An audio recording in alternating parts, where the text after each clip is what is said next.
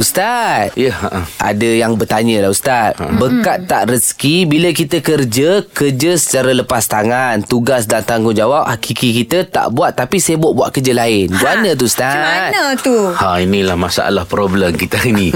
Berkenaan dengan kerja ni ialah dia tidaklah kata dia apa di mana-mana berlaku. Tapi ada juga sesebahagian agensi sama ada jabatan kerajaan ke swasta ke memang berlaku ada staff ataupun pekerja.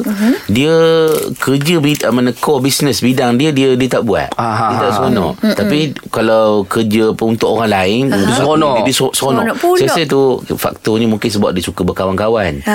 Dia duduk di unit atau berbahagian yang dia tak seronok nak kerja. Mm-mm. Nak buat kerja hakiki dia. Ha-ha. Tapi sebab kawan rapat dia uh, duduk di unit bahagian lain, dia suka bercampur di situ. Oh. Sambil-sambil borak, sambil-sambil dia nolong kerja. Ah, ni okey. berlaku.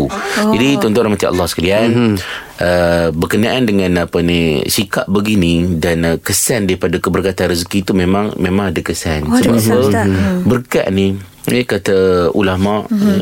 dia berkat ni maknanya apa dia bertambah ya khairu mamdud ataupun thubutu khairillahi fi syai mm-hmm. kebaikan yang bertambah ataupun kekalnya kebaikan Allah Taala pada sesuatu. Mm-hmm. Jadi kalau kita nak rezeki kita berkat, maknanya ada kebaikan pada rezeki itu dan berkekalan berterusan mm-hmm. yang membawa hidup kita, keluarga kita, diri kita dalam kebaikan, mm-hmm. maka buatlah kerja itu dengan amanah. Mm-hmm. Sebab apa amanah ni adalah salah satu daripada asas untuk menjadikan rezeki kita berkat bila kita bekerja. Betul. Sebab kita kerja kita dibayar atas apa ni gaji kita dibayar atas kerja kita. kita. Mm-hmm. Ada pun kalau nak buat kerja lah orang apa orang lain, bahagian lain, unit lain, mm-hmm. dipersilakan tapi selesaikan dulu ya. kerja biar hakiki ha- kita. Hakiki ni biar beres. Cuma ni kadang-kadang uh, mungkin ada silap faham.